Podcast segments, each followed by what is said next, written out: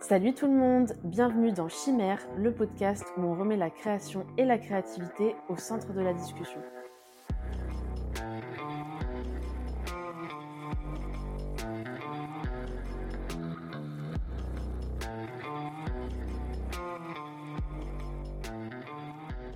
Salut tout le monde, bienvenue pour ce nouvel épisode d'Étincelle. Alors aujourd'hui on se retrouve pour un épisode sur un sujet qui me passionne.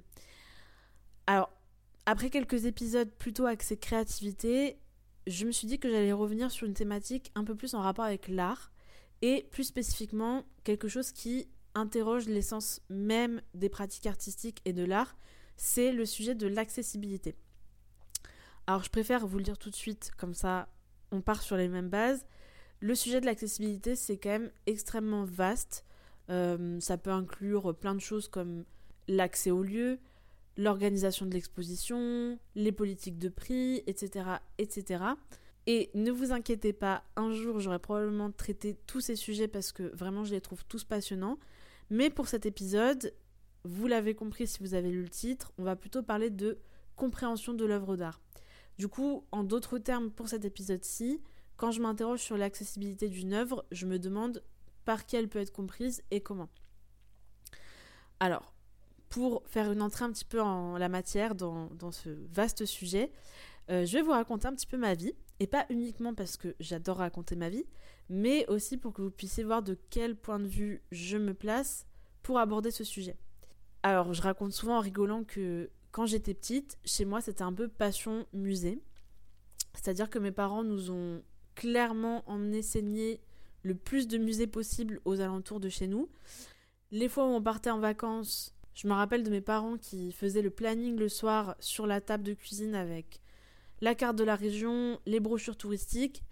Et l'objectif, c'était de voir combien de musées on allait pouvoir caser dans une journée de 24 heures. Du coup, c'était vraiment une organisation incroyable. On savait que là, de telle heure à telle heure, on allait faire ce musée. Après, on allait visiter tel château pas trop loin.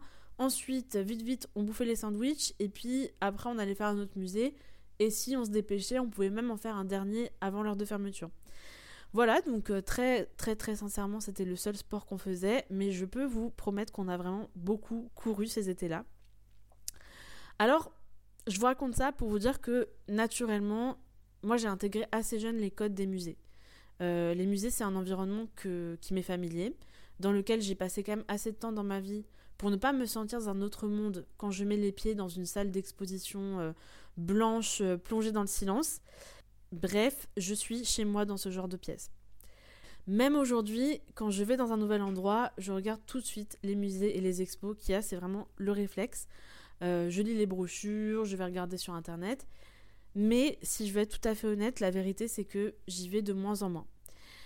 Il y a plusieurs raisons à ça, mais entre autres, je me rends compte que plus le temps passe et plus j'ai tendance à m'y sentir mal à l'aise. Et c'est vrai que je grandis, mes centres d'intérêt évoluent et plus ça va et plus j'ai envie de voir des expositions contemporaines qui du coup bah, théoriquement devraient être un peu plus proches de ma réalité et me toucher comme des œuvres vieilles de plusieurs siècles ne peuvent pas trop le faire. C'est-à-dire que voilà, ma réflexion, c'est de me dire, bon, il y, a des choses qui vont se rapprocher plus de mon vécu et qui vont me toucher plus facilement que certaines œuvres qui effectivement ont 500 ans et vont avoir plus de mal à m'émouvoir. Mais pourtant, ce n'est pas vraiment ça qu'il se passe. Alors, je ne vais pas faire de généralité, hein. il y a beaucoup d'expositions que j'ai faites ces dernières années que j'ai beaucoup aimées, euh, mais malheureusement, il y en a eu aussi où j'ai eu l'impression d'avoir un à chaque œil et de ne pas avoir les bonnes lunettes pour comprendre ce qui se passait autour de moi. C'est pour ça que le sujet de l'accessibilité me tient à cœur, parce que je suis loin d'être la seule à m'être retrouvée démunie devant certaines euh, œuvres d'art et à m'être dit bah, que le problème, finalement, c'était moi. Pas assez cultivée, pas assez intelligente, pas assez sensible, pas assez imaginative. Vraiment, j'ai envisagé beaucoup, beaucoup, beaucoup d'options pour m'expliquer cette, euh, cette déconnexion et cette incompréhension avant, finalement, d'y réfléchir de plus en plus en profondeur, notamment bah, dans tout le cadre de ce travail avec, euh, avec ce podcast, et de me rendre compte que le problème venait plutôt d'ailleurs. Alors avant d'aller plus loin, je fais juste un petit aparté pour préciser que bien entendu, l'art ne se trouve pas uniquement dans les musées ou dans les salles d'expo. Loin de là, et plus ça va, et plus je me dis que il est surtout loin de là. Mais ça me semblait pertinent d'introduire quand même le sujet avec ces espaces-là parce que c'est vraiment les lieux où on attend l'art qui est dédié aux œuvres d'art, entre guillemets. Mais bien entendu, tout le discours que j'ai dans cet épisode concerne toutes les formes d'art, où qu'elles soient. Alors en faisant ces recherches du coup sur ce sujet de l'accessibilité, je me suis rendu compte que c'était pourtant un vœu qui ressortait souvent de la part des artistes. Faire de l'art pour tout le monde, faire en sorte que n'importe qui puisse comprendre et apprécier une œuvre, c'est un vœu pieux que j'ai quand même beaucoup retrouvé dans les textes qui traitaient de l'accessibilité de l'art, mais au final, ça reste un idéal qui ne peut pas vraiment être atteint. Pourquoi? Eh bien parce qu'il y a une différence fondamentale entre comprendre et ressentir.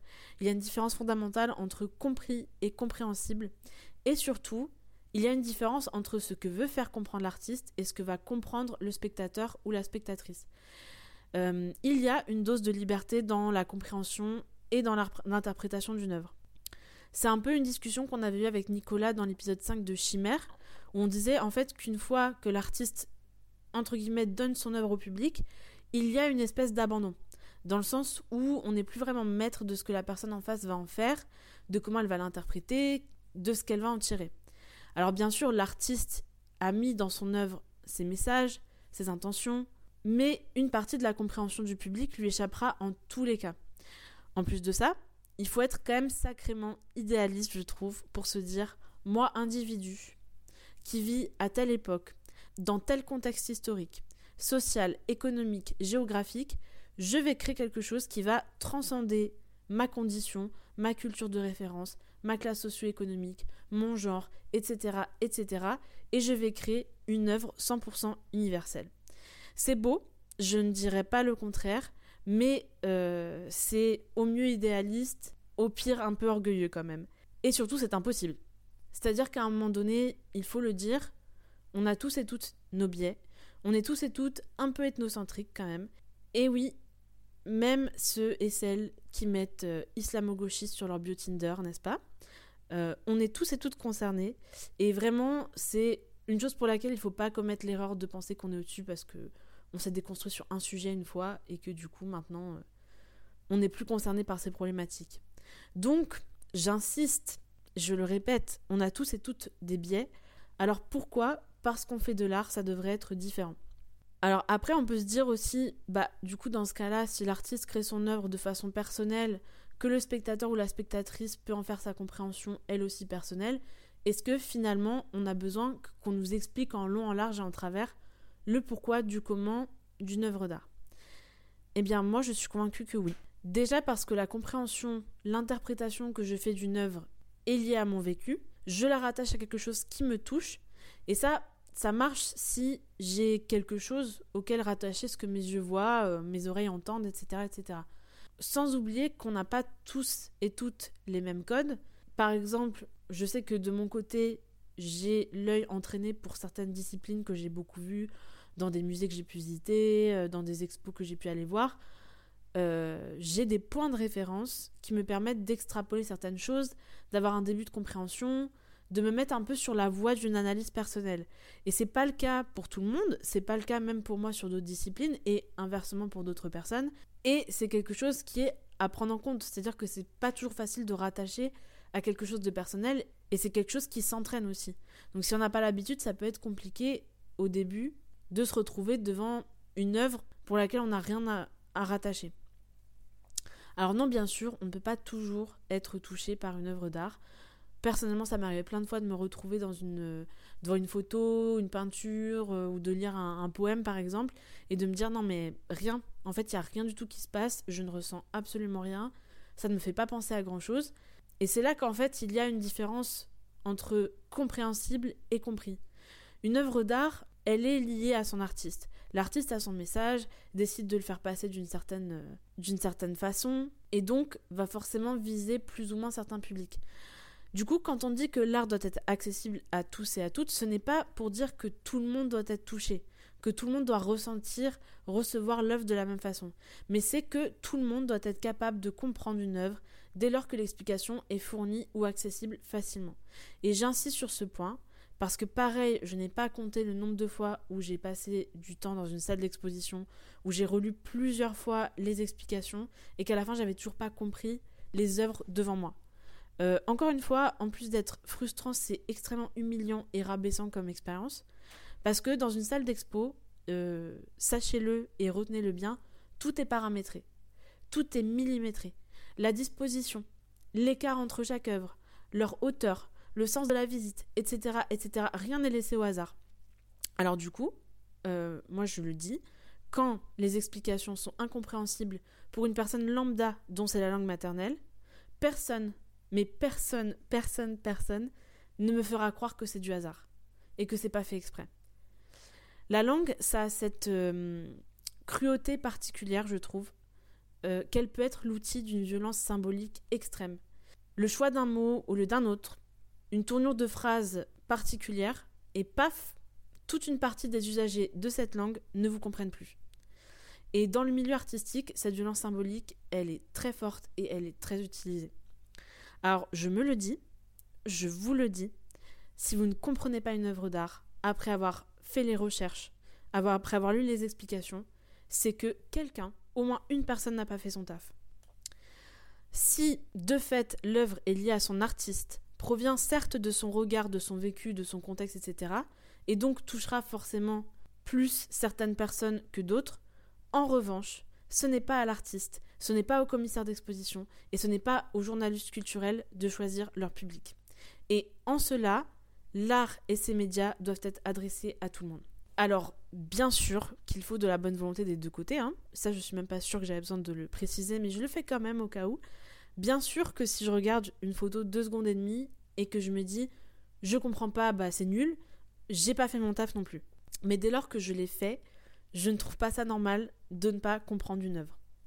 Faire l'effort de l'explication et de la compréhension, c'est remettre l'œuvre dans son contexte historique, dans son contexte culturel, dans son contexte social, et la remettre à sa place dans la biographie de l'artiste. Et ça permet, entre autres, de prendre l'œuvre dans son ensemble, de faire le lien avec le contexte de sa création. Et du coup, il n'est même pas question d'aimer ou pas. Hein. C'est-à-dire que il est juste question d'avoir les clés en main, le dictionnaire en quelque sorte, pour comprendre l'œuvre et avoir un avis éclairé dessus.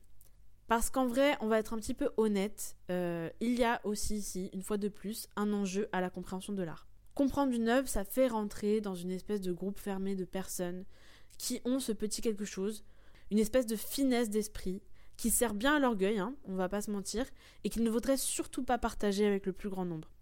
Encore une fois, bah tout simplement ça ne serait plus aussi spécial si tout le monde pouvait avoir accès à ce monde-là. Avoir une compréhension de l'art avec un grand A, c'est faire partie d'une élite. Et je me rappelle, il y a un certain nombre d'années, je ne saurais plus dire combien, je ne sais pas si vous vous souvenez de ce moment où on a déménagé une partie du Louvre dans le Nord-Pas-de-Calais, à Lens, pour ouvrir le fameux Louvre-Lens. Euh, le but de, tout ça, c'était entre autres de dynamiser un peu la région, qui du coup, on le sait, hein, cette région-là de France euh, connaît une forte déprise depuis très longtemps. Et voilà, l'idée du coup c'était de déplacer une partie du Louvre pour ramener des touristes et essayer de faire revivre un petit peu cette zone-là.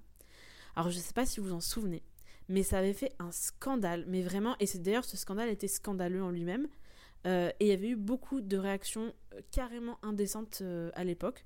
alors moi personnellement je me souviens d'interviews et de micro-trottoirs à la télé où on entendait des gens expliquer dans le plus grand des calmes que déménager des œuvres du Louvre dans le Nord-Pas-de-Calais, c'était donner de la confiture au cochon. Euh, je me rappelle aussi très clairement, très spécifiquement, d'une madame dans un manteau de fausse fourrure beige là, euh, qui disait mais euh, mais qu'est-ce qu'ils vont en faire là-bas? Ils savent pas ce que c'est la culture. Et je, ça m'avait vraiment marqué. Et je m'en rappelle aujourd'hui quand je fais cet épisode. et je m'en rappelle pour me dire que on a beau se cacher derrière des, des bons sentiments, des beaux rêves universalistes, en vérité, dès qu'on ébranle un peu ces sphères-là et qu'on met les pieds dans le plat, les masques tombent et on a la preuve que les enjeux sont bien plus gros que ça. Là, il suffisait juste de dire on va déplacer quelques œuvres d'un grand musée parisien dans le Nord-Pas-de-Calais pour que ça crée un énorme scandale et que des comportements classistes se révèlent complètement au grand jour. C'est-à-dire que clairement, ce ne sont pas des positions que les gens revendiquent euh, dans la vie de tous les jours. Mais par contre, voilà, si euh, on bouge 3-4 œuvres du Louvre dans le Nord-Pas-de-Calais, ah non, là par contre, euh, ce n'est pas possible, voyons, c'est pas possible. Ces gens sont, sont trop incultes pour apprécier l'art, c'est vraiment du gâchis de déplacer une partie du Louvre là-bas. Donc, cette question, elle est très très importante. Et encore une fois, les enjeux sont toujours beaucoup plus gros que ce qu'ils ne paraissent. Et cet exemple nous montre bien qu'il suffit de commencer à mettre le doigt dedans pour provoquer une énorme résistance. Et comme j'ai déjà dit à plusieurs épisodes, quand il y a résistance, c'est que on a mis le doigt sur le problème. D'où, pour un peu clôturer cette discussion, l'importance capitale de veiller à rendre compréhensible par le plus grand nombre son art. Je finirai sur cette phrase N'en déplaise à certains et certaines, expliquer, c'est démystifier, et l'art avec un grand A en a bien besoin. C'est tout pour moi sur cette question. J'ai l'impression de finir un spectacle. Ce n'était pas très drôle, excusez-moi. Euh, j'espère que vous reviendrez la semaine prochaine quand même. Euh, l'épisode de la semaine prochaine ne sera pas beaucoup plus drôle. Je préfère ne pas vous faire de fausses promesses. Mais par contre, il sera plus joyeux. Ça, c'est une certitude. D'ici là, n'hésitez pas à mettre une petite note et à laisser un commentaire si cet épisode vous a plu et que votre plateforme d'écoute vous le permet. Soyez, encore une fois, je me répète, mais je pense que je vais le dire à chaque fois, soyez altruiste et pensez aux personnes qui ne connaissent pas encore ce podcast. En tout cas, je remercie les personnes qui prennent le temps de le faire, c'est vraiment super important pour moi.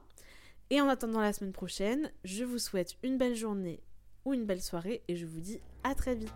Salut